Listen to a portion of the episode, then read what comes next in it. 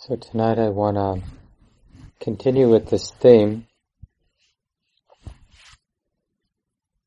We've been talking about cultivating an awareness oriented practice instead of an object oriented practice using the teachings of Sayadaw U Tejaniya and others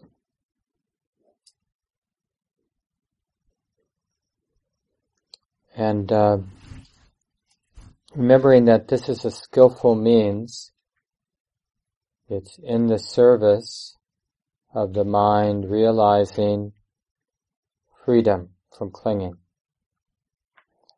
So it isn't so much that this style of practice, an awareness-oriented practice, um, has some stake in a particular view, like all there is is awareness. Awareness is our true self. So that's why we do an awareness oriented practice. So it's not saying that at all. It's just saying that it can be quite skillful to do an awareness oriented practice, skillful in the sense that it can support the mind realizing that freedom from clinging, realizing that deep, pervasive habit, realizing freedom from that deep, pervasive habit to cling or to struggle with objects of experience. So I'm going to use tonight, uh, among other things, a sheet that Steve Armstrong put together summarizing some of the teachings of Sayadaw U Tejaniya and his own perspectives on practice that I found really helpful. He used it at uh, the summer retreat that I taught with him in, at IMS about a month ago. We handed it out to all the retreatants. And he begins his sheet with something that Sayadaw U Tejaniya says all the time. He says that the yogis, the retreatants, or people who are practicing, have three responsibilities. Sometimes he'll add a fourth, which is to relax. But besides the overarching instruction to relax, he has three basic responsibilities of practitioners. The first is to hear and apply right view. And uh, it always has to begin as information. Because one of the definitions of wrong view is that it doesn't know it's wrong view, and it has a way of operating in the mind that keeps confirming itself. So for example, self-centeredness as an example of wrong view. When my mind is operating with a self-centered point of view, even if I uh, somehow hear, you know, that self-centered view is wrong, I'll take that in a self-centered way. I'm so stupid that I'm operating with a self-centered view. I should really cultivate a non-self-centered view. So you can make everything gets turned into just another self-drama. That's really the characteristic of wrong view. It can't get outside of itself. So in, in all the Buddhist traditions, not just um, Theravada Buddhism, there's a real emphasis on getting good information. You know, it's why in the tradition, the Buddha, this person who lived 2500 years ago, is uh, such an object of devotion because it's the information that he provided that allows us then to look at wrong view with new eyes and possibly get some space or some freedom from it. In a way that wouldn't really be possible for almost all of us without that information. So you might know this, but in case you don't, in the Theravada tradition, at least in the classical uh, teachings of the Buddha, we could never become a Buddha in this lifetime because a Buddha by definition is someone who realizes these truths and articulates them without the help from a previous teacher. But because we have the support, these teachings are still alive, have been recorded and are being passed down. So we can be fully awake. We can be arahats as it's called. Same understanding as a Buddha. But because we've had the help of the articulation, it's a little easier for us. So we don't get that classification of Buddha. Because the Buddha is someone who comes to this understanding, this view, on their own. So it gets lost. Now, you know how the, in the Buddhist tradition, they're really into these vast scopes of time. So, according to the Buddhist tradition, there have been many, many, many Buddhas. But then after a long, long time, the teachings of that particular Buddha is forgotten. And then people remain unaware of this teaching, these teachings, until the next Buddha arises. And in the meantime, there are a lot of what are called Pacceka Buddhas, which are people who have the full understanding on their own, but can't teach. They don't have the personality that allows them to articulate what's happened to them. So they're like these, you know, special people who uh, seem really happy, but can't really tell you what they did to become really happy, or what's going on in their heart and their mind. Nice to be around, but not necessarily like can sort of guide us. So then when another Buddha appears, then it's a big deal because they, what's called in this tradition, you know, they set the wheel of Dharma in motion. So that's why the Buddha's first talk is a big deal. And so in the tradition, you know, it's said, just as myth maybe, who knows, uh, that when he first gave his, his first talk, and one of the five people hearing it had deep insight, first stage of awakening it's called, and the earth shook because it was such a big deal. And all the beings in all the realms somehow felt affected that something had been set in motion. So they make, uh, symbolically or mythologically, they make a big deal out of this articulation. So we need to hear and then apply right view. And in the tradition, wisdom is thought of in these three ways. First, we hear it as information. And then we memorize it and think about it. We reflect on it until we become somewhat independent on an intellectual level. Like we're fluent. We can repeat it back to ourselves. We understand it intellectually, how it makes sense intellectually. It's rational. And then the third is actual insight. So we see the truth of that right view directly, immediately in our experience. So as information, which, you know, we have, it's like it's useful, we don't really know why it's useful or what it's about. Then we think about it, we begin to reflect on it, we begin to own it on that intellectual level. You could share, you could talk about it with somebody else. And then that intellectual fluency, it doesn't need to be you don't need to be an academic to have this level. And I'll, I'll go in to detail about, you know, what is meant, at least as Sayadaw U Tejaniya talks about it, what is meant by right view. And then direct experiential knowledge or wisdom. So the first job that we have as practitioners is to hear and to reflect upon and apply right view until it's a direct, intuitive insight.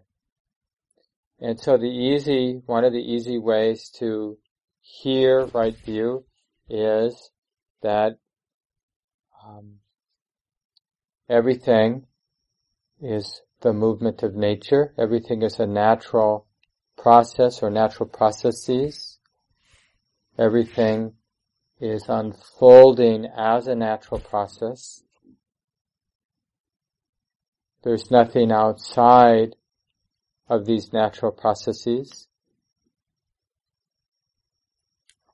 These natural processes unfold lawfully, cause and effect, but in a very complex way. So just because it, because they are conditional, doesn't mean we can understand what's going to happen next. But whenever we look deeply, we see that fact that it's conditional, lawful, is always confirmed. And when we don't see the lawfulness of something that's unfolding, it's only because for whatever reason we can't see everything that's at play to understand the lawfulness of what's happening. You know, something surprising might happen and then we call it magic or we call it, uh, you know, somehow extraordinary. God intervened in some way. But uh, the Buddha was really clear. He made this a central teaching, the conditionality of all things, the lawfulness of how it's all unfolding. Everything is a natural process. So now, you've heard this a lot. All of you have been around enough that you've heard the information of right view, and probably everybody here to some degree has thought about it and is somewhat fluent with that, like could tell yourself, could remind yourself, like one of the questions we want to ask ourselves to increase interest, clarify what's happening is, so there's an experience, maybe let's say we're aware of some thought in the mind and emotion in the mind. So we might just ask the question, well, is this personal? Or is this a natural process being known? And we're not expecting somebody to answer that question, but it just helps to clarify how the mind observes or is mindfully aware of this mental content, con, uh, content, content or this mental activity, this thinking? Is it personal? Or is it this, is this a conditional unfolding, a natural process? The mind is a natural process, the thinking mind, worrying mind as a natural process. And see, we can see it both ways.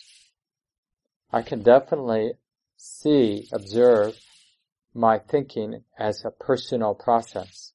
This is me thinking. I'm thinking and I'm hearing what I'm thinking. And I can also now, because of training, observe thinking as a impersonal natural process.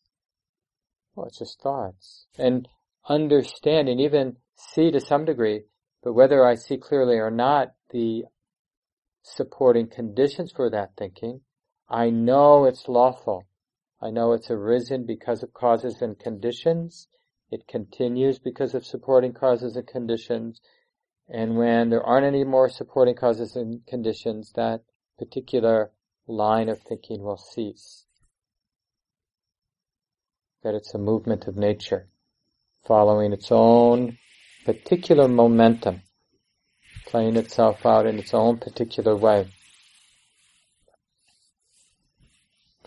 So, this is one of our jobs for the next uh, seven days, I suppose, or so.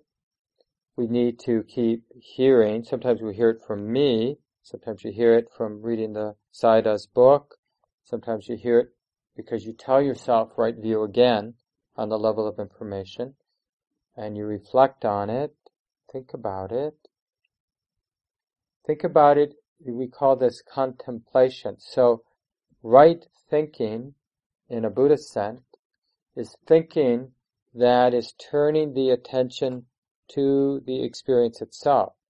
So it's a reflect, reflective or con, uh, contemplative thinking where we're using this information, a thought, and we're checking it out how it relates to actual experience. So it's a, a dance between the concepts, the information, and the actual activity of mind. So it isn't uh, philosophy that's somehow removed, but it's grounding, being grounded in our experience. And this sets up insight, where there's a switch in allegiance where the mind is dependent on the thought and trying to see if experience fits that to the mind's intuitive understanding of experience the way it is dominates not the thought, not the concept. So the trust or the confidence doesn't come because it makes a lot of sense intellectually, because you've seen it directly. So if you've, you know, walked down the driveway, cut a little to the left and then taken that country road and walked a certain distance and seen the lake that's over there in that direction, you know, it's like that's no longer information like it might make sense to you that there's a lake over there. You know, if you hear a lot of people talking about it, you could have a lot of confidence because of what you've heard. But once you've walked there, you know, it's about a mile away or so, maybe a little bit more, and seen it, well then you know. It doesn't matter if someone says, you know, there's not really a lake over there. Because it's direct experience. So you don't need anybody else's confirmation. So this is just an example of insight.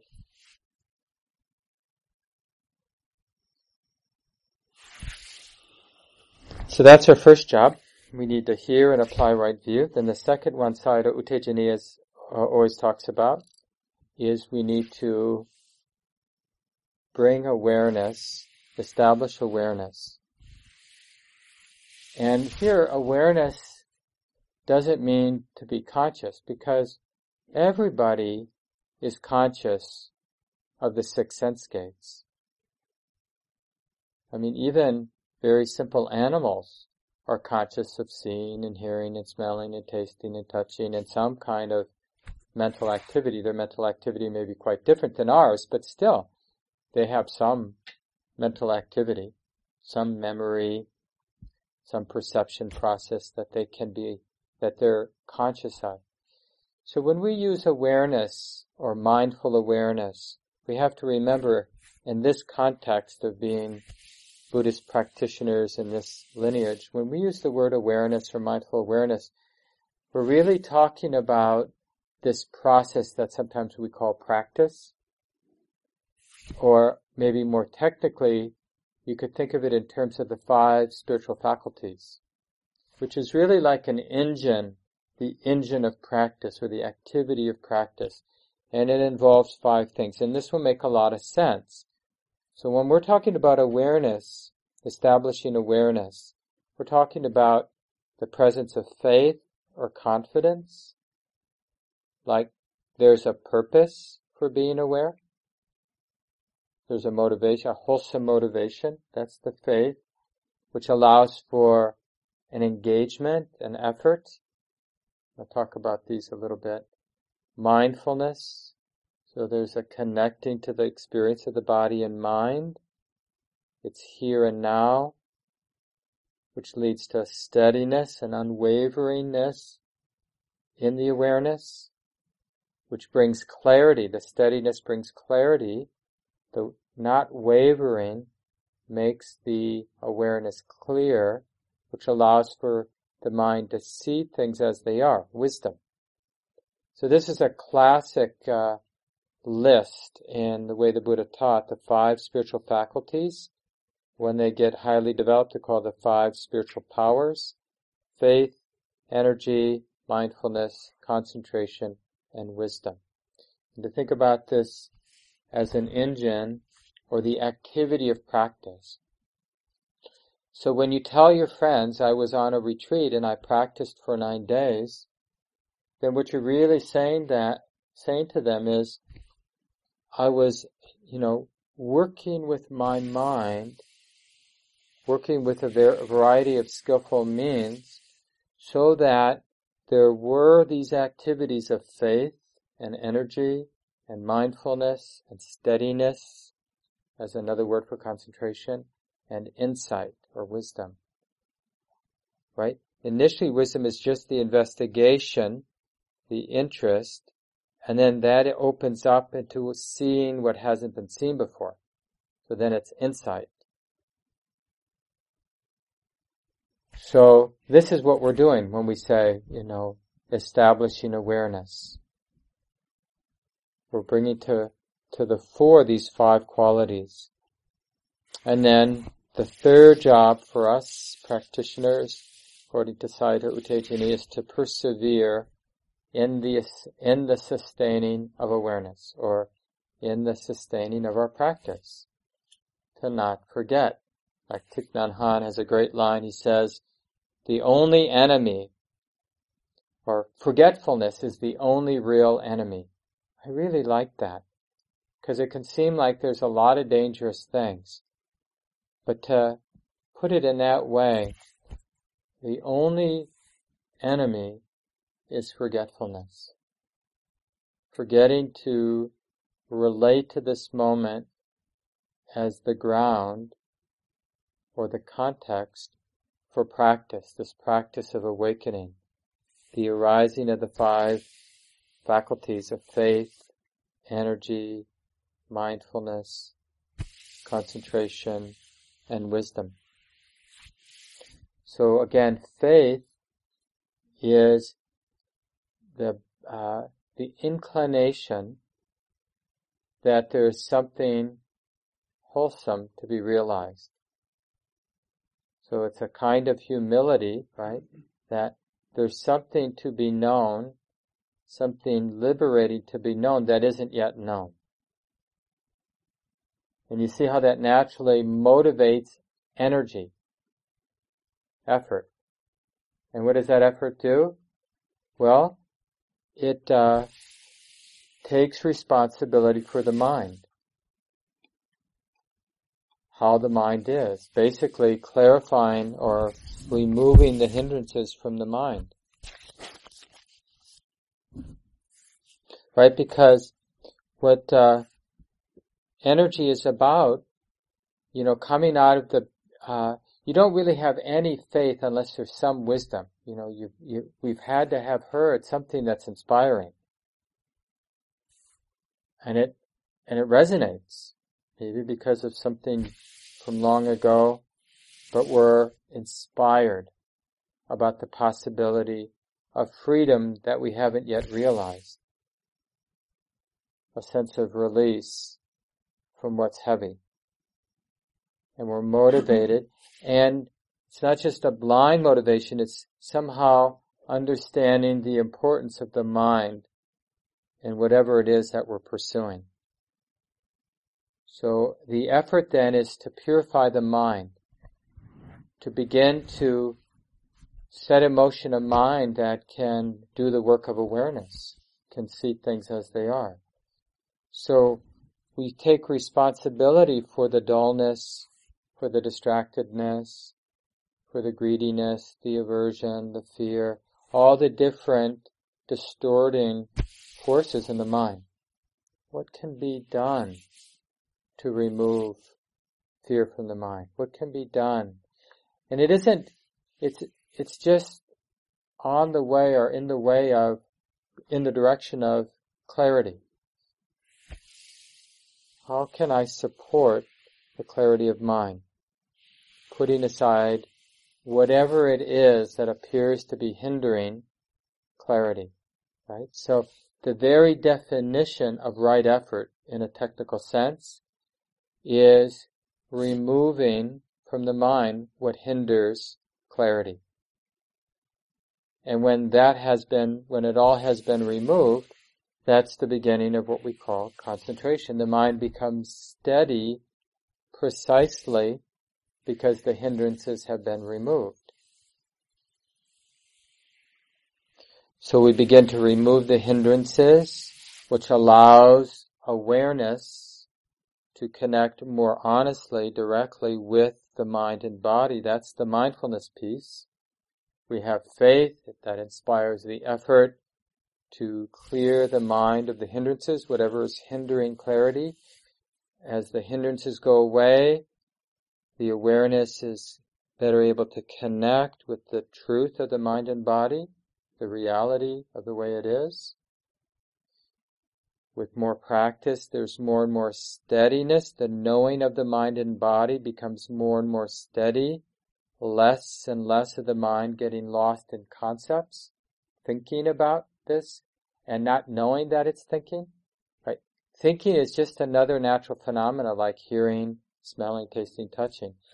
But it's particularly seductive. So often when there's thinking, the mind forgets it's just thinking, and it's what we say lost in the thought, caught up or identified with the thought.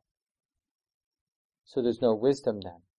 It's literally in that bubble. It has become what it's thinking instead of aware. It's just a thought. It's just a thought about blank.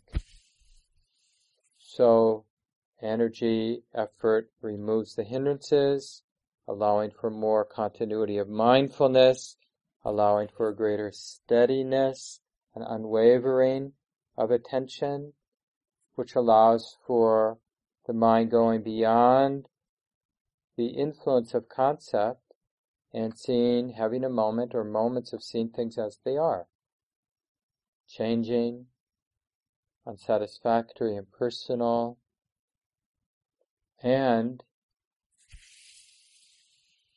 uh, seeing the reality or beginning to intuit the reality of non-grasping, the possibility of the mind being intimate without grasping, without being pushed around by the experiences that are coming and going.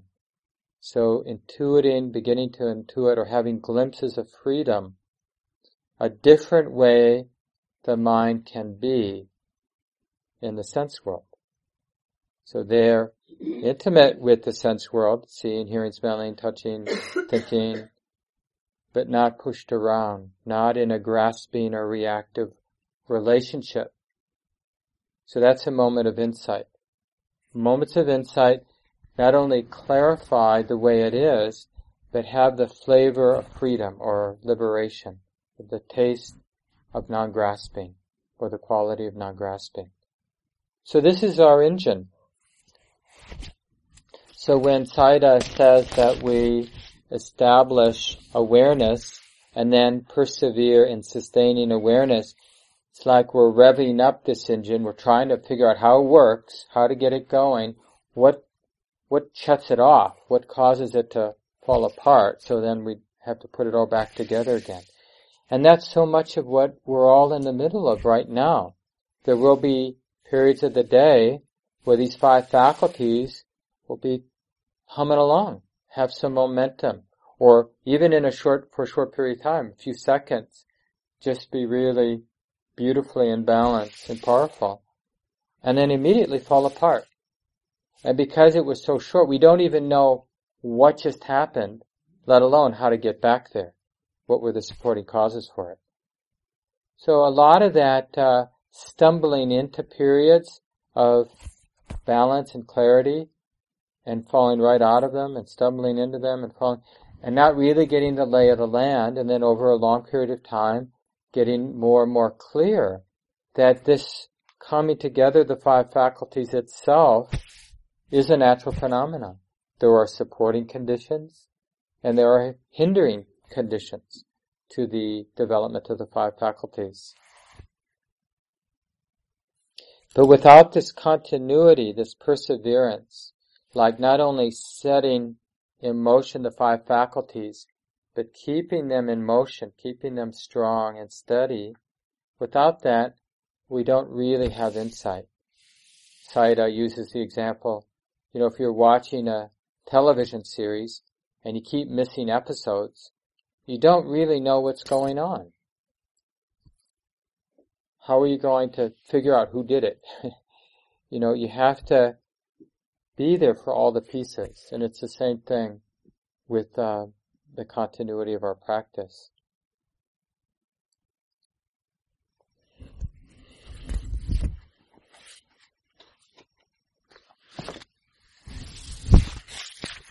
What can really help um, is using questions to help sustain this engine of the five faculties. And I mentioned that I would bring some of them up tonight, and a lot of these you've heard or come up with on your own.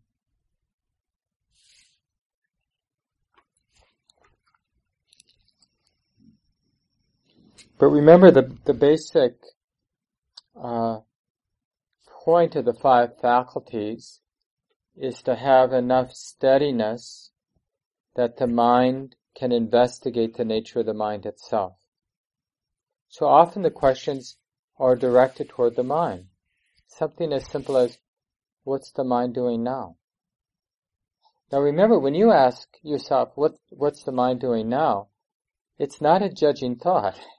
It's not about like, I mean, I know it always seems this way to me, like, I must be doing something wrong if I'm asking myself, what's the mind doing now? But we want to try to ask that question without the presumption that we're doing something wrong or that whatever we're doing is wrong. Because it isn't about whether it's right or wrong. It's about whether the mind can be interested in what the mind is doing now. And to help that, you could say, well, is it skillful or unskillful? Because I'm interested. Not judging, but I'm just interested. Is what it's doing skillful or unskillful? And remember, it's never about getting an answer. It's never about feeling you have to answer these questions you ask. It's just about opening or clarifying the way it is. So for example, if I ask, you know, what the mind, what's the mind doing? Is what it's doing skillful or unskillful? Then, you know, because of how my mind has learned and been trained, then it's really observing what's being set in motion are things, is the heart getting contracted or tight? Identified. Or is the heart, mind, body becoming more released, lighter, or easy? Simple questions like, because it's so common, is there greed in the mind? Can just highlight it. Now you can ask questions about positive qualities. Is there calm in the mind? Is the mind kind or pushy, aggressive? Is the mind afraid? Is the knowing colored by fear or confidence?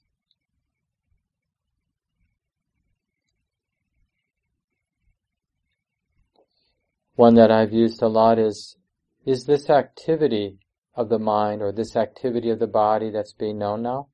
Is it personal? Or is it natural? A natural process? So let's just see how it really keeps the interest alive, these kinds of questions.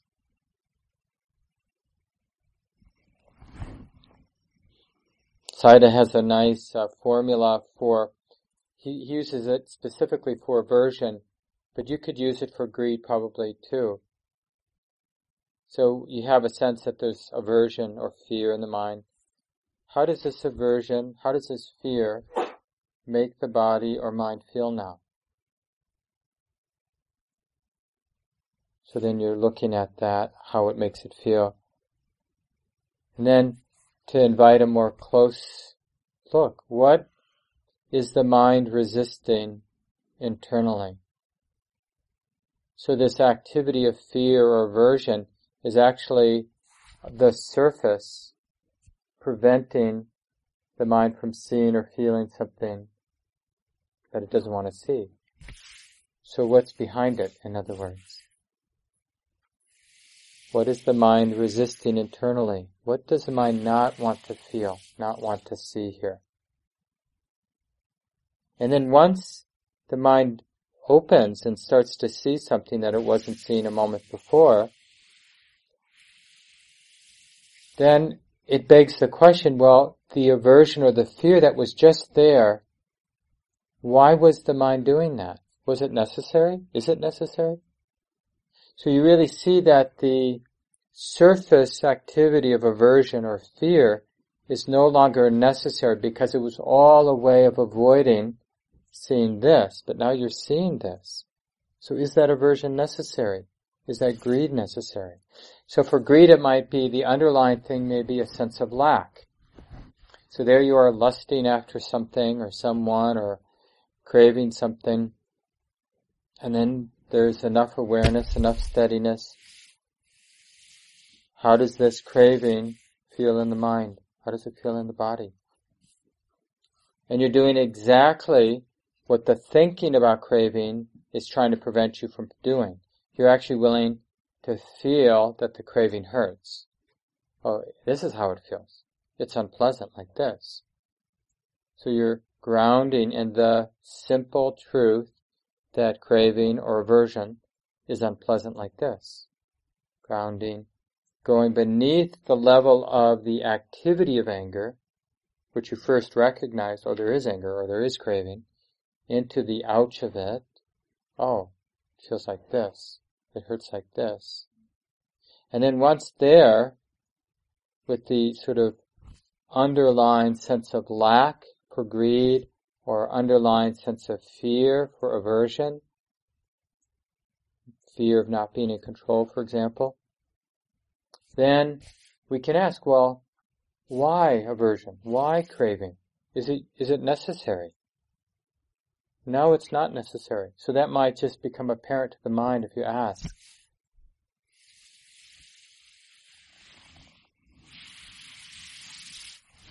Remember, these questions are never about demanding anything. It's always about investigation. Sayadaw says something like, wisdom never believes, wisdom investigates. So the questions are just ways to open up the experience, to illuminate what's already here. So we're not demanding what should be here or shouldn't be here but just using questions to open it up. Because the habit of the mind is to be superficial and to tell ourselves what's happening based on a superficial looking. We walk in a room, we see some people, and what do we do? We draw conclusions. This is a cool scene, but this is not a cool scene. And then we start, the other experiences we're having are made to fit that particular conclusion we've just drawn. So we have to go beyond this tendency of our mind.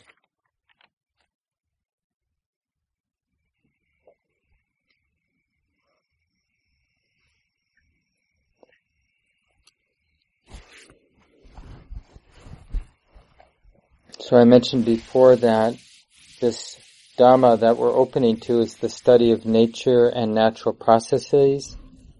All occurs in the body, and all that occurs in the body and mind is nature, natural, natural process. So there's really nothing outside of that.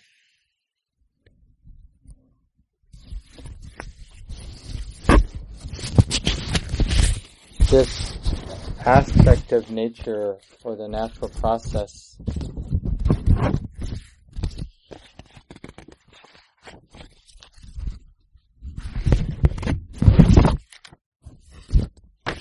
is written down here somewhere.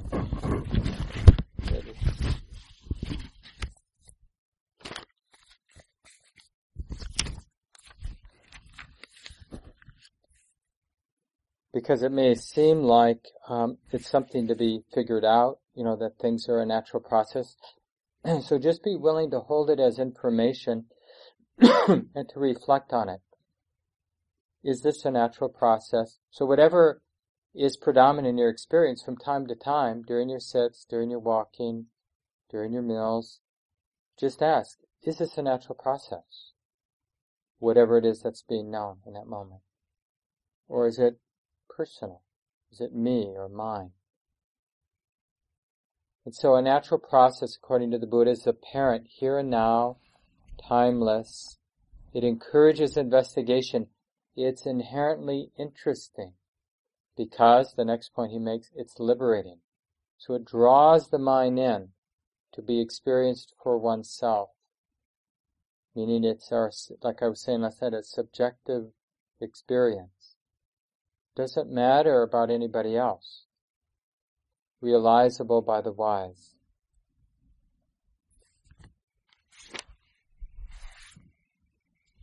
So uh, Steve and Saida sums up our practice. In every moment, something is being known. So, you know, in a way we can check that off. I don't have to know phenomena. Every moment something's being known. And so our practice, this engine of the five faculties, or what we call awareness, mindful awareness practice, then its job is to recognize what's being known. To recognize what's being known with wisdom, with right view, right? That's our first job as a practitioner, to hear about right view and to activate it by understanding it intellectually and then bringing it to bear with this practice of being aware of what's happening and being aware of what's happening with right view. Something is always being known. Can awareness, this practice, know that something is being known? And know that something is being known with right view. Is this a natural process? Or is it self? Is this just stuff happening? Everything happening on its own due to causes and conditions? So even now, you know, sitting, listening to a talk, is this self? Or is this a natural process being known?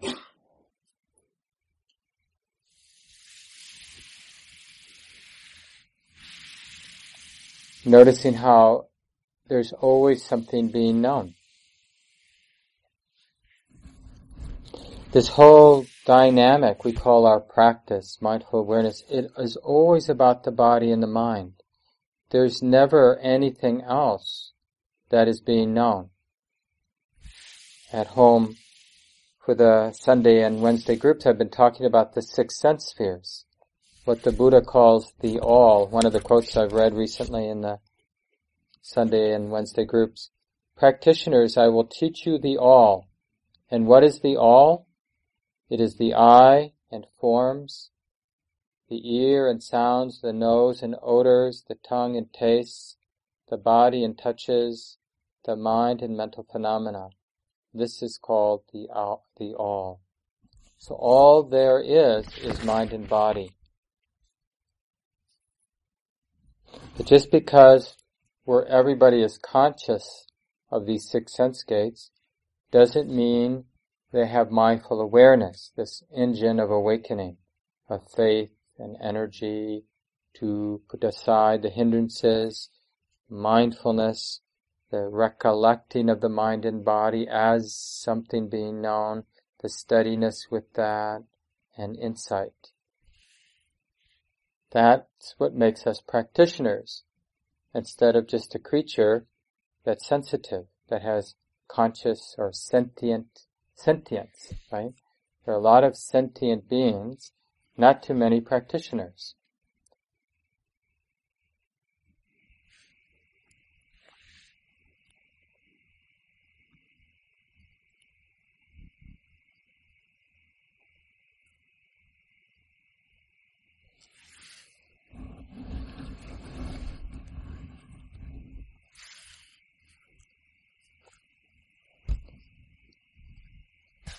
So we're, we have this engine, this mindful awareness engine, and it's as if we're collecting data points.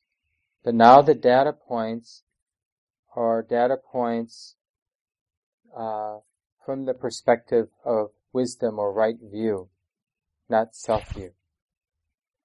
And at some point, those data points are going to overwhelm all the other data points we've been collecting through our lives, maybe, or for sure this life, with wrong view. So just think now, how many data points do we have that have come about through wrong view? Observing things as being me or mine, being personal.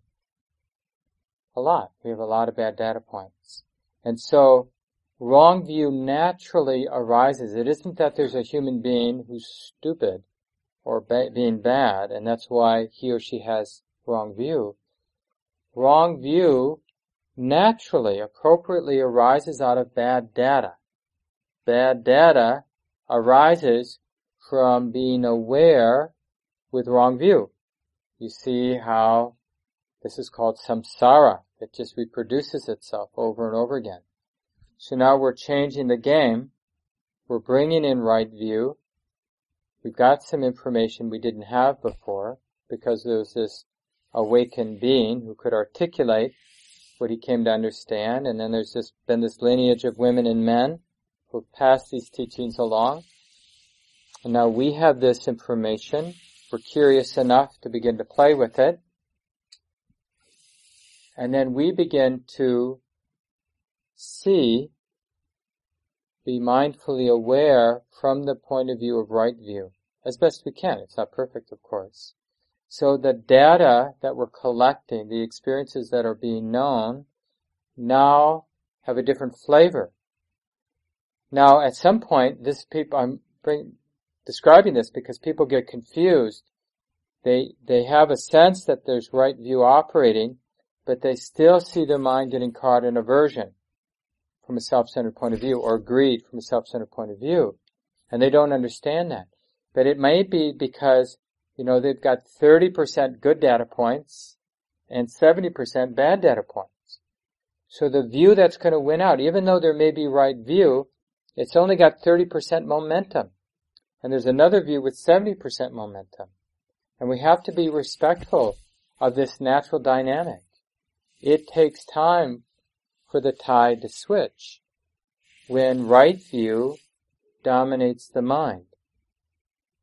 And so action, what I think, what I say, what I do, starts to come out of what has the momentum, right view. But right now, what has the momentum most of the time is self-centered view, wrong view. But now because we're practicing, we're seeing wrong view with awareness, with mindfulness. But it doesn't mean it's going to go away just because we're seeing it, because it has a lot of momentum. So we have to be patient with it.